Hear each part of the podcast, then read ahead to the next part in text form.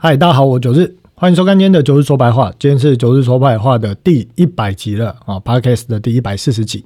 那在这个礼拜啊，九日有在这个 YouTube 啊以及 FB 哦发了文章哦，就是觉得最近在做这个短片版呢，哦遇到了一些瓶颈哦，所以就想要问问一下哦各位投资朋友的一些呃建议啊跟回馈哦。所以在这个礼拜呢，其实蛮多的投资朋友给了九日的这个建议跟回馈哦，所以我会从一百集开始哦，针对短片版的内容，我会去把它做一些调整哦。那当然这个调整它可能不会一次到位啊哦，但是我会呃慢慢的往就是呃比较呃适合短片版的节目内容，并且也可以讲到东西，让投资朋友觉得说，哎，在看完这个影片有获得东西，我觉得这件事情是最重要的哈。我会尽量往这个方向去调整，但是因为大家也知道嘛，九日有会员版的频道，所以我必须要兼顾两边都有顾到哦，就不能说会员版的通通都拿来短片版用啊，这样子就就就比较 over 了嘛。哦，所以在短片版部分如何做调整啊，其实也是我这段时间在思考的一个部分哦。那首先呢，先来来讲一下哦，就是简单哦十秒钟哦讲一下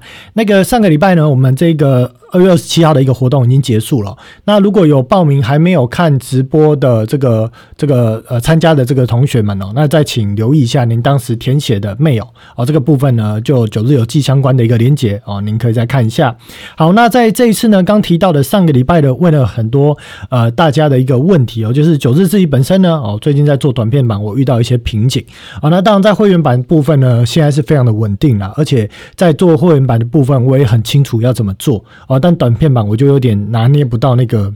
那个尺寸啊，那个那个。那个呃，该怎么讲？那个程度我要做到什么什么程度哦？所以我就在这个 YouTube 的这个社群啊，以及这个 FB 哦，就发文问了大家。好，那大家的回应哦，我大概简单做一下整理哦，不可能所有的的回应都贴上去，但是就是大概有几个方向了哈，几个回应哦。那第一个部分呢，就是说有这个同学呃，或者说这个投资朋友留言到说，呃，也许可以一个月或大概一个月左右的一个频率哦，去做一些市场投资人关心的主题。哦，所以关。的主题这件事有提到，那也有同学说呢，也可以做一些呃小白比较关心的一个投资主题啊。那小白的意思就是说，刚接触股票市场投资人还不是这么久的啊，也可以做一些他们留呃有这个有兴趣啦，或者是呃有呃有这种所谓的比较关心哦相关的一个议题。那当然也有提到，就是说呢，呃，比方说现在的很多投资人哦，大家都是关心 ETF 投资数啦，或者是存股存在的问题哦。那这个部分呢，就是有个想法哈，就是我到时候呢，呃，就是看大。概一个月的频率啦，还是两个礼拜，还是三个礼拜的一次的频率哦，就是把那一周的节目做成一个主题式的内容来去跟大家分享啊。那至于有哪些主题，我自己有想几个，那观众朋友们，你也可以到时候呢，在这个影片下面留言哦，就是有想到的主题，你觉得你有兴趣的哦，那你留言给九日，那我如果有办法做得出来的哦，那我一定去做哦。那这个部分呢，大家可以再留言哦。那另外呢，也有提到就是说。可以增加一些跟观众留言的互动了，那只是说怎么做哦，这部分确实我还在想。那也有提到说可以加一些产业趋势啦，哦个股报告啦、财报分析、价值投资等等，又或者是呃可以讲一些像是。呃，包含的，哎，我看一下这边有没有啊？比方说什么产业啦，哦，黑科技啦，未来有机会的啊。那也有提到，影片开头有点沉闷哈。好，那我先讲这些，就是有关于就是产业啦，哈，产业的一个部分。产业的部分呢，像在这个礼拜哈，我就会开始去做调整哦。那我就会增加产业的内容。那我会跟大家讲说，你们可以去留意的呃类股种类哦，就可能不会像之前讲的很大的方向，我会再讲到类股种类哦。但是如果要讲到个股哪一档股票有机会的，这个就是确实是不会讲哦，这部分还是必须要跟观众朋友说哈，就是我还是希望说大家可以学习哦，建构自己的钓竿，建构自己选股独立判断的能力哦。但是呢，我知道大家都是来赚钱的，在选股在学习的一个过程中，也是希望说呃有一些赚钱的机会哦。所以我就短片版的部分，我可以提供的就是我可以暗示到什么类股有机会哦。比方说之前讲的 CPU，那其实 CPU 在过年之后呢也涨了一段啊。那当然哦，跟台积电受惠实质的供应链哦，我想大家好，在最近的台面上哦，很多的新闻也好，或者是这个财经老师也好，都有讲哦。那这个部分呢，之后九日再来做一个解密哈。那除了这个部分呢，另外呢，我们看到了，在这个观众朋友有留言说，这个影片开头都有点沉闷。好，我跟大家讲为什么都有点沉闷哈，因为呢，我通常短片版都是在会员影片录完之后我才录哦。那那会员影片我一录都是录大概一个小时多哦，所以每次讲完都很累哦，所以就变有气无力哦。那我现在就做调整，我先录短片版的，再把会员版的录完哦。但是我一样在上架过程中，两个会同步上架，或者呢，就是呃呃，对，都会会做一个同步上架的动作哈。那除了这个之外呢，另外也有这个观众朋友提到说呢，就是呃什么上边的节目啦，增加一点知名度哦。这个有机会我会去找一些谈话性的节目啦，就是比较有呃实质内涵的哦，深度的谈话性节目哦。那其实九日呢自己本身也有上一些电视节目啦，比方说呃这个非凡的哈，非凡的这个古海洋反哦，这不定期的，可能大概一两个月哦，我会去一次。那另外呢，在年代的部分呢，我也有去那那个呃陈林官的这个年代向前看哦，这个部分呢我也有去哦。所以其实九日除了自己在做自己的节目之外啦，我也是有去参加一些哦，就是电视台的一个邀约哦。那这个部分当然可能之后也会做一些分享，如果有上电视的话哦。但原则上哦，其实上电视的时间能够讲内容时间比较短呐哦，所以真的深度比较没那么深哦。所以一些比较有深度的东西啦哦，基本上还是会在这个九日说白话的一个频道里面哈，才有比较充裕的时间哦，足够的时间啊来来去做提到好。所以呢，接下来在这个影片之后呢，短片版的调整方向了哦，原则上呢，短片版的节目还是维持二十到二十分钟正负二的长度哈。那扣掉这个两分钟之后呢，当然就剩下十六到二十分钟嘛。那九日就会分成两个部分了哈。总金的哦会分八到十分钟，就一半。产业个股关盘重点也是一半哦，就各一半哈。那这个关盘重点当然可能会比较 focus 在呃过去一周或未来一周，可能还有延续的议题，或者是市场别比较关注的一个焦点。那当然，如果在当中遇到一个比较重要的总金事件议题，那那个礼拜的总金事情这一部分它就会拉的比重比较高而。如果是股票市场有重大的议题变化，那这个成分就会拉的比较。高哦，就会去作为调整。那刚好提到说几个主题内容哈，主题内容，比方说呢，就是会来去做一些可能像是高股息啦 ETF 的盲点哈，又或者债券类 ETF 的跟直投债的差异哦，这个风险跟机会，风险应该说好的与不好的点在哪里哦？这个九日呢会来做一个呃节目哦，就是也大概是十五到二十分钟哦，去讲一下。然后呢，呃，市场哦非常推崇什么技术面选股，就是告诉你说不用研究基本面啊，哦，技术面强你就追哦，但是技术面选股。有技术面选股的 bug 哦，这个之后也会做一个节目来去讲。那还有投顾老师的练财术是什么哦？这个也会做个节目来说。啊，那当然。刚有九日也讲了哈，我说我同时也要顾及这个会员学员的一个权益嘛，哦，那当然在一些对于风险提醒啊或重大议题类股方向根本重点，这个绝对都可以在短片版做哦，这个是没有问题的哦。但如果你要更细到一些什么交易机会啦，或者课课程教学的一个细节哦，这部分真的就必须要去参考哦会员频道。那我当然知道说以台湾的一个市场来讲啊，真的喜欢学习的人真的少了，那而比较会觉得说我想要知道答案结局的结果的。这样的一个投资人会比较多哦，但是我相信也有非常多的投资人在常年或长期的这种比较习惯要结论的一个过程中哦，其实也有受伤啊，或者就是呃可能没有得到自己想要的东西，或你觉得说好像应该要学习一些什么，而让自己有独立判断的能力哦，所以我还是希望说，呃，透过短片版的调整哦，可以吸引更多想学习的投资人哦。那如果呢大家更有意愿的话，就可以加入这个会员频道好，那像今天的节目呢，光前面的开场哈就讲了八。八分钟哦，所以呢，等一下一样了。今天的节目肯定比较长，但它总监的部分呢也是八到十分钟哦。那产业类股跟关门重点也是八到十分钟。好，那社团部分呢，如果大家还没加入的话哈，可以去呃这个申请哦加入一下。好，那我们来看一下哦，接下来又进入到。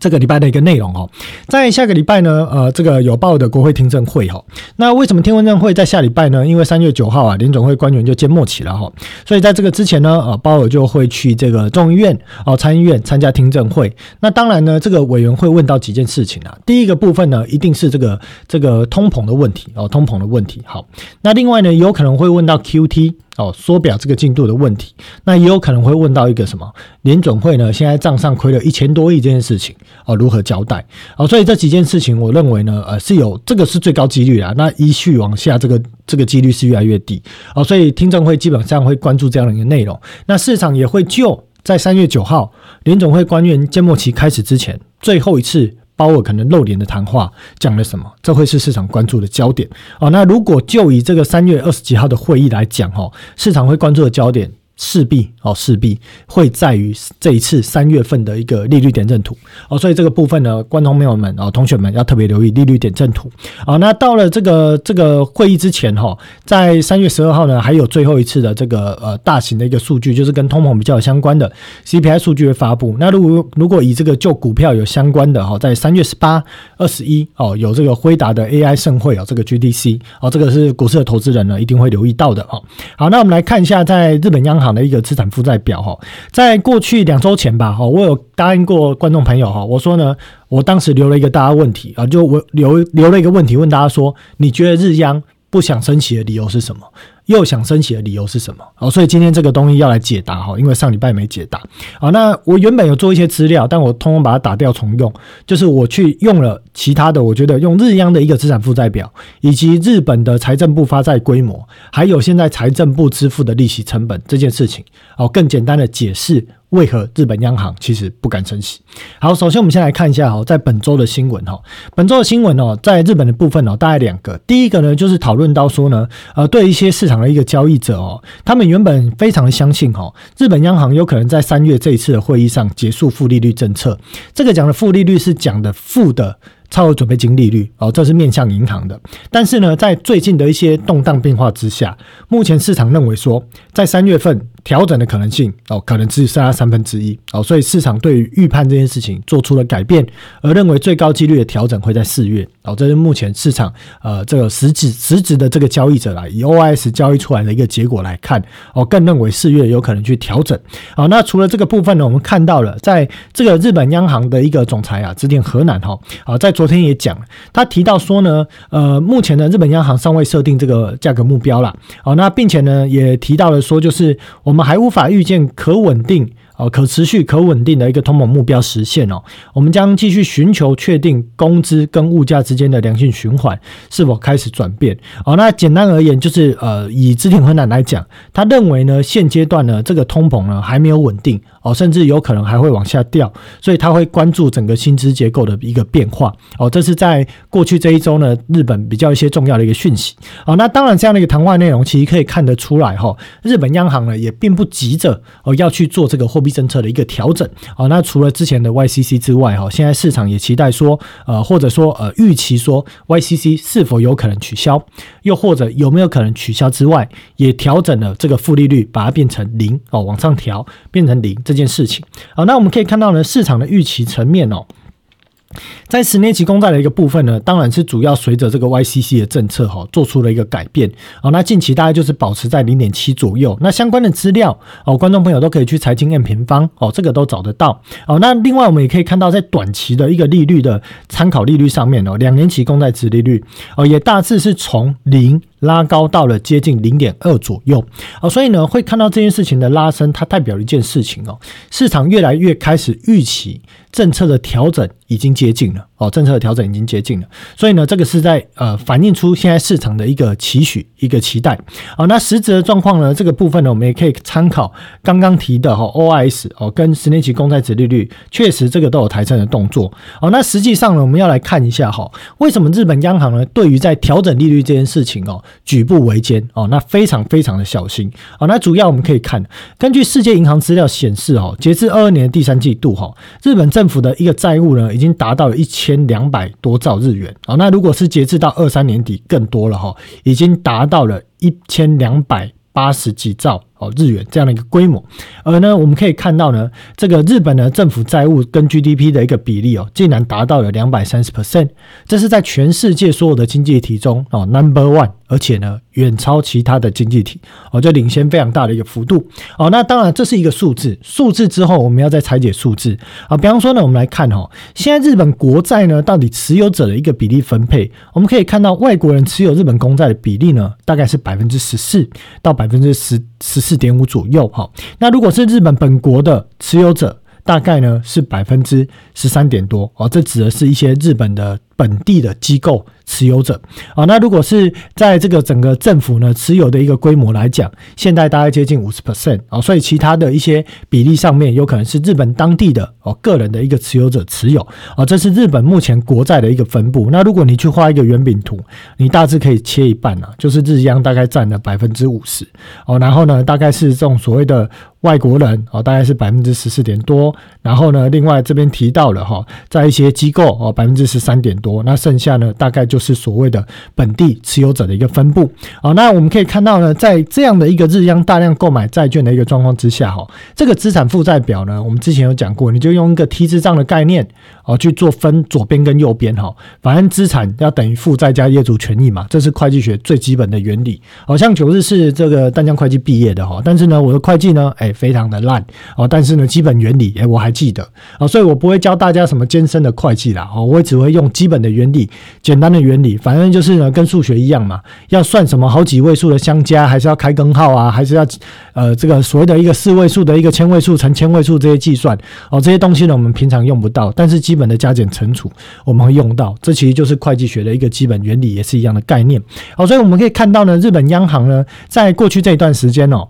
他买了多少东西呢？包含了日本的政府公债，包含了商业票据也买，公司债也买啊，或者呢，他也去买了一些 ETF 型的东西啊，所以他其实买了各种不同的规模的东西，但是以最大规模持有的是什么？是日本公债哈。那他这些东西呢，是向谁买？他当然不是直接去市场收啊，他其实都是跟金融体系、跟银行去买。所以跟银行买了之后呢，他买了这些债，他同时要给银行什么东西？跟联总会的资产负债表一样，他同时要给银行准备金，好，准备金这件事情，所以你会看到呢，银行体系持有的准备金规模，哦，这个是千千呃，这个单位是千哈，所以你可以算一下呢，这边就是亿、十亿、百亿、千亿、兆、十兆、百兆，哦，这个呢，银行体系持有哦，这个所谓的一个准备金规模达到了五百多兆日元。哦，这样的一个规模，那意味着什么？这里面有些东西是要付利息的哦，所以呢，多少比例呢是要付利息的？之前巴克莱有去计算哦，可能认为说呢，呃，大概呢可能有百呃两百多兆的这样的一个日元规模是要付利息的。哦，那负利率的可能几乎没有哦，那可能呃这个所谓的一个持平的哦，就是不用付利息的这个利率水准的，大概有四十兆日元。当然，这个不一定是精确的数字，但是呢，我们可以来看一下哈，这个是日本央行呢它。的这种所谓的呃三乘四是的三层次的一个利率结构啊，比方说呢，像美国，美国基本上就是你的这个银行体系啊，你存放在联总会账上的钱哦，那央行都会付你利息。好比说呢，现在银行体系、金融体系如果把钱放在联总会的账上，联总会会支付多少利率水准？五点四 percent 的一个利率水准，好，但是日央呢，它就分了三个结构哈。第一个部分呢，是根据银行业在二零一五年哦这一段期间哦平均的一个规模超这个存款的一个规模啊，如果呢没有超过这个比例来讲，那日本央行依然会给这些钱零点一趴的利息。好，那另外呢，如果呢是在这种央行要求的法定准备金这样的一个部分的金额，这部分是不付利息的。好，不付利息。那如果呢，在这两块以外呢，日央要收零点一趴的利息。哦，所以呢，大家可能会觉得说啊，负利率，负利率。但是其实呢，实质上啊，这一块的比例呢，可能是并不高的。哦，是并不高的。所以呢，日本央行如果要进行利率调整的时候，哈，比方说啊，举个例，刚我们看到的，日本央行账上有这个五五百多兆的哦准备金规模，意味着如果它提高一个 percent。啊，提高一个 percent 哈，提高一个 percent 的一个状况之下呢，哦，这个利率水准哦，除非有本事它都不动，不然如果它要动的话，哦，这个呢，央呃银行存放在央行账上的准备金利息哦，一样要等比例提高一个 percent，这样呢，等于央行可能呢在一次性的一年内的利息支付就会达到多少？达到可能少则三兆。多则五兆日元这样的一个规模，好，所以呢，日本央行在这一块它会有压力。它如果这样搞下去，它不先缩表，而它先升息，它最后搞下去会发生什么结局？就会搞得跟联总会一样，账上大量亏损。而且呢，日本央行哦持有的公债比例哦挺大的哈，达到百分之五十哦，并且呢，你不要想说日本的这个所谓的财政部啊发了债。在都在日本央行上面哦，所以这个利息是不用付的，不是哦，因为日本央行呢跟银行体系买的这些债啊，等于说呢，它创造的准备金，它的利息是要付给这些日本银行的哦，这个是让日本的央行呢，以日本央行的角度来讲，它不敢升息。好，那如果呢，除了日本央行的角度呢，再看财政部的角度哈，我们来看哈，现阶段呢。在整个日本的这个公共债务规模，刚有提到了哈，日本的公共债务规模呢，达到了一千两百。多兆哦日元哦，那如果我们以税率税收来看哈，日本在二零二二年度呢税收收入啊大概是在多少？大概是在这个年增嘛增加嘛，哦大概是在七十几兆的这个日元规模哦，年增六点一趴至七十几兆日元规模哦，那如果呢我们去以看它现在的一个公共债务规模来讲哈，如果呢它将这个利率上升零点一趴，意味着它要多支付多少？它必须要多付一兆多日元的。利息支出，那如果呢，他要提高一个 percent，他就要多支付十二兆的日元支出。哦，那十二兆它占它现在的一个平均的税收比率是多少？哦，各位同学们可以算一下，哦，看算一下这是百分之几？啊，那如果单就不再升息之前，现阶段日本的政府就必须要将每年的税收的百分之二十二用在处理这些政府债务以及利息支出相关的。成本上面哦，所以如果届时真的日本央行必须要升息，而升息这件事情呢，假设呢升到一个 percent，那表示税收的百分之十七再通通拿去付利息，这个日本的财政很快就垮台哦，所以这是为什么日本的央行呢，不论是从央行本身的角度，还是是从这个所谓的财政部的角度，其实都不敢升息的一个原因。哦，所以呢，到底需不需要升息？其实呢，关注的是通膨的变化。只要通膨没有失控之前，哈，我相信呢，对日本央行来讲，哦，实质性的利率调整，这是不必要的事。哦，顶多呢，就是就 YCC 哦进行哦结束，进行放弃，或者顶多实施将负利率。调整零哦，这样的一个数字，而在其他的一个部分呢，原则上我不太认为日本央行是有勇气，或者日本的政府以及央行是有那样的一个能力哦，可以去做实质性升息的动作哦。所以这个部分呢，是就日本央行的一个利率动向啊，来跟各位观众朋友哦，用这个所谓的一个资产负债表来去做一个分析。好，那我们再往下讲呢，就要讲讲股市跟产业的一个部分哈。那当然，在上个礼拜周末呢，哈，台积电的一个熊本厂呢，啊，这个开幕了啊，开。张了哈，要开始开工了。好，那这个部分呢，背后的意义是什么？我们看热闹之外呢，我们也要知道这背后的意义到底是什么。那除了这个部分呢，辉达呢也要抢进这个所谓的 AINB 的一个市场。哦，那相关会有什么机会？我们今天就来谈谈。好，首先呢，台积电。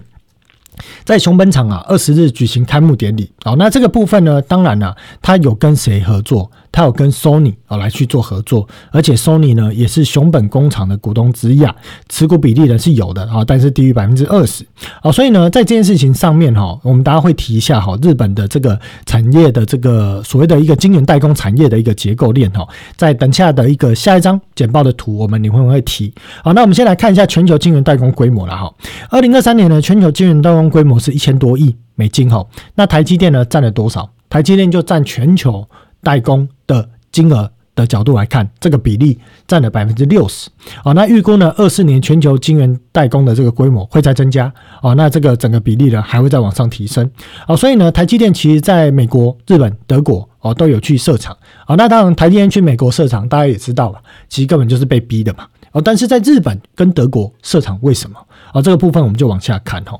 因为呢，现阶段哈有非常多的日系厂商，又或者是一些所谓的欧系厂，他们是一条龙的服务，也就是呢，从晶片的设计、研发哦，然后到生产制造。一条龙到最后拍卖哦，在最后卖出哦，卖晶片，通通都自己来哦。比方说呢，像刚讲的 Sony 哦，Sony 这一块它就是一个哦，在这种所谓的 IDM 代工里面哦，它伴有它一定的一个角色。那当然，Sony 大家可以呃，大家耳熟能详的就是什么？它在这个所谓的一个镜头啦，这些设计制造的一个技术。那如果以这个欧系厂来讲啊，比方说像是这个呃，这个所谓的 ST 哦，又或者有一些呃，比方说其他的厂商啊，像是在这个所谓的哦安森美哦，又或者是这个所谓的呃刚提到的啊，易发半导体哦，又或者呢，像是有这个所谓的恩芝普哦，英飞凌哦，这些厂商呢，其实呢都是国际的一个 IDM 代工大厂哦。那当然，为什么他们这些东西都是一条龙在做呢？哦，因为呢，以前的一个晶圆代工哦，其实呢，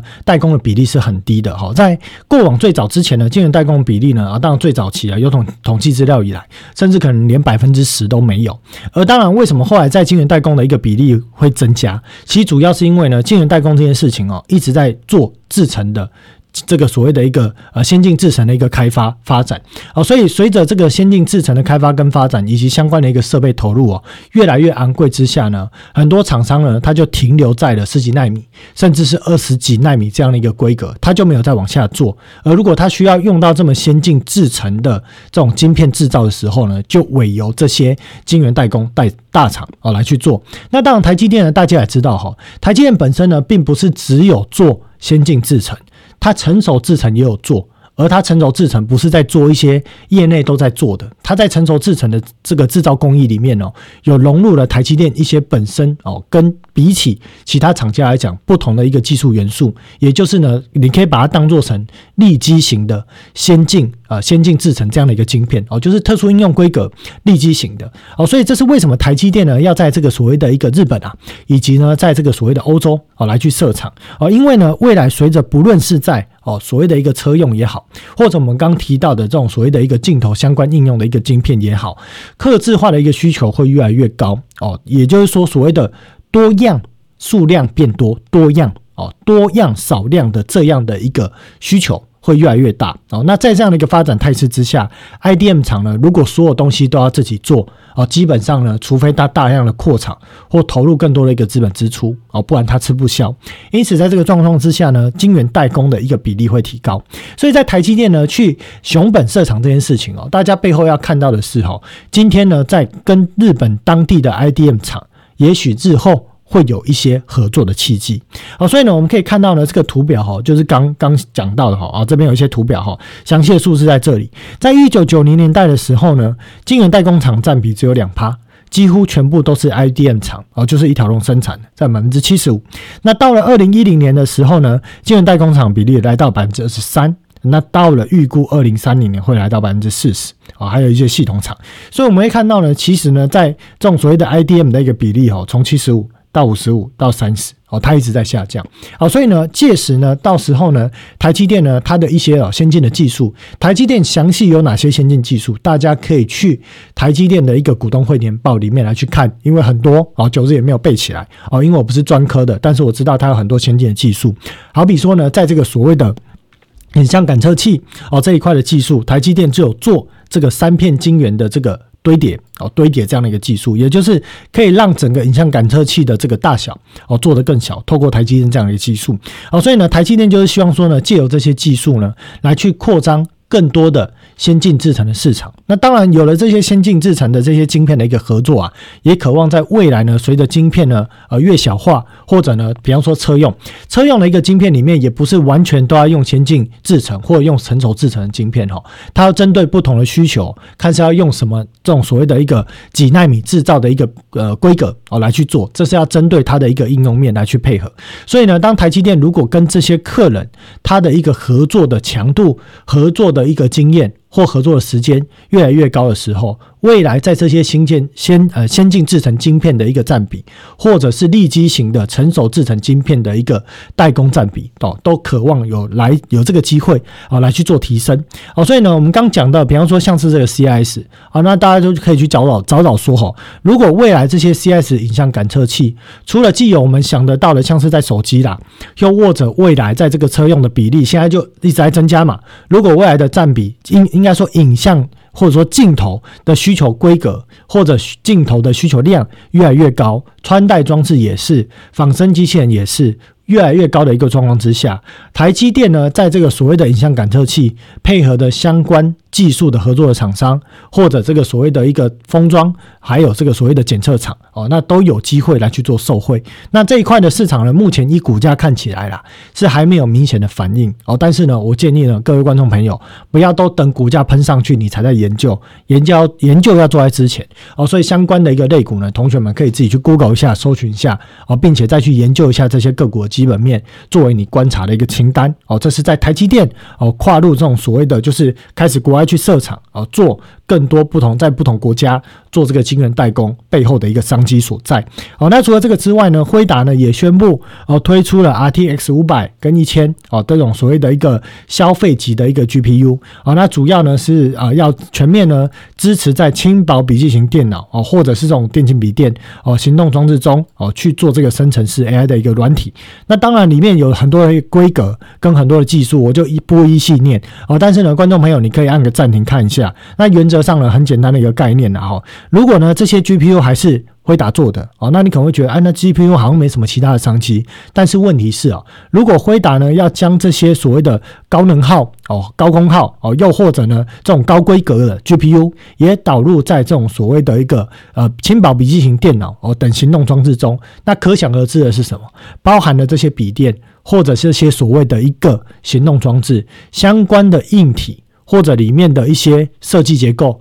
都必须要去优化，或者是去提高它的一个规格。所以呢，相关原本的一些供应链的厂商哦，就会有一些所谓的替换商机哦，规格提高、提升哦这样的一个机会哦。所以呢，看新闻是看新闻，但是背后呢会带出什么元素哦？不要等市场的新闻都铿铿锵锵、敲锣打鼓的都在讲了，大家才去找，而是你要看到今天辉达、今天台积电或今天谁在做一个动作的时候，背后呢什么厂商、什么供应链。有可能会受贿，那这些人呢？市场就会开始去研究这些供应链有没有实质受贿。那如果有，那肯定有人会进去布局，那你就会看到股价有反应。那如果你看到股价有反应的时候，你已经做好研究了，那你是不是就知道可能有上车的机会？可是如果呢都没有做了基本面的研究，而只是技术现行的研究，你看到这么多股票在涨，其实你也不会知道它背后的故事是什么。哦，这就很容易发生几件事。第一个，该上车没上车。第二个呢，上了车抱不住，很快就下车。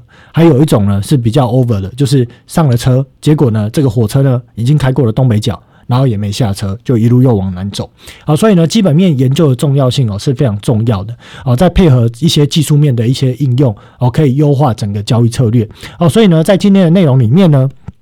针对了在总经哈日本央行的一个部分，以及呢在这种所谓的一个产业面哦，台积电以及辉达推出的相关的应用哦，供各位观众朋友啊来去做一个参考。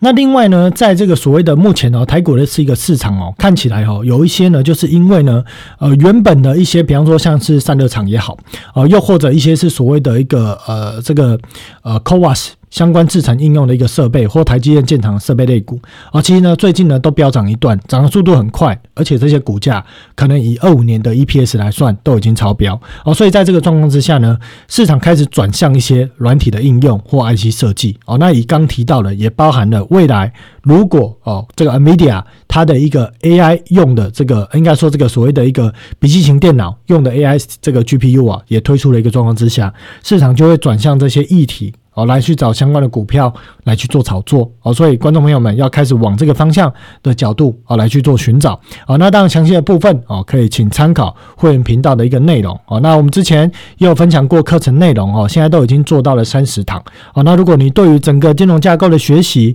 从上到下哦，以及股票的选股方法啦、正确的心态跟架构有兴趣的话哦，都可以参考会员频道哦，或者是课程会员来去做这个加入啊，来去做这个学习的一个动作。好，今天内容呢就到这里呢。也谢谢大家收看哦，今天录的比较长，录了三十分钟啊。那之后的节目哦，我们还是会保持大概是在二十分钟正负两钟两分钟的一个步调哈，来去为呃来去帮呃来去跟各位观众朋友啊，在每周的这个节目里面来去提供哦市场重要的一个资讯。好，那今天这内容就到这里啊，谢谢大家收看哦，拜拜。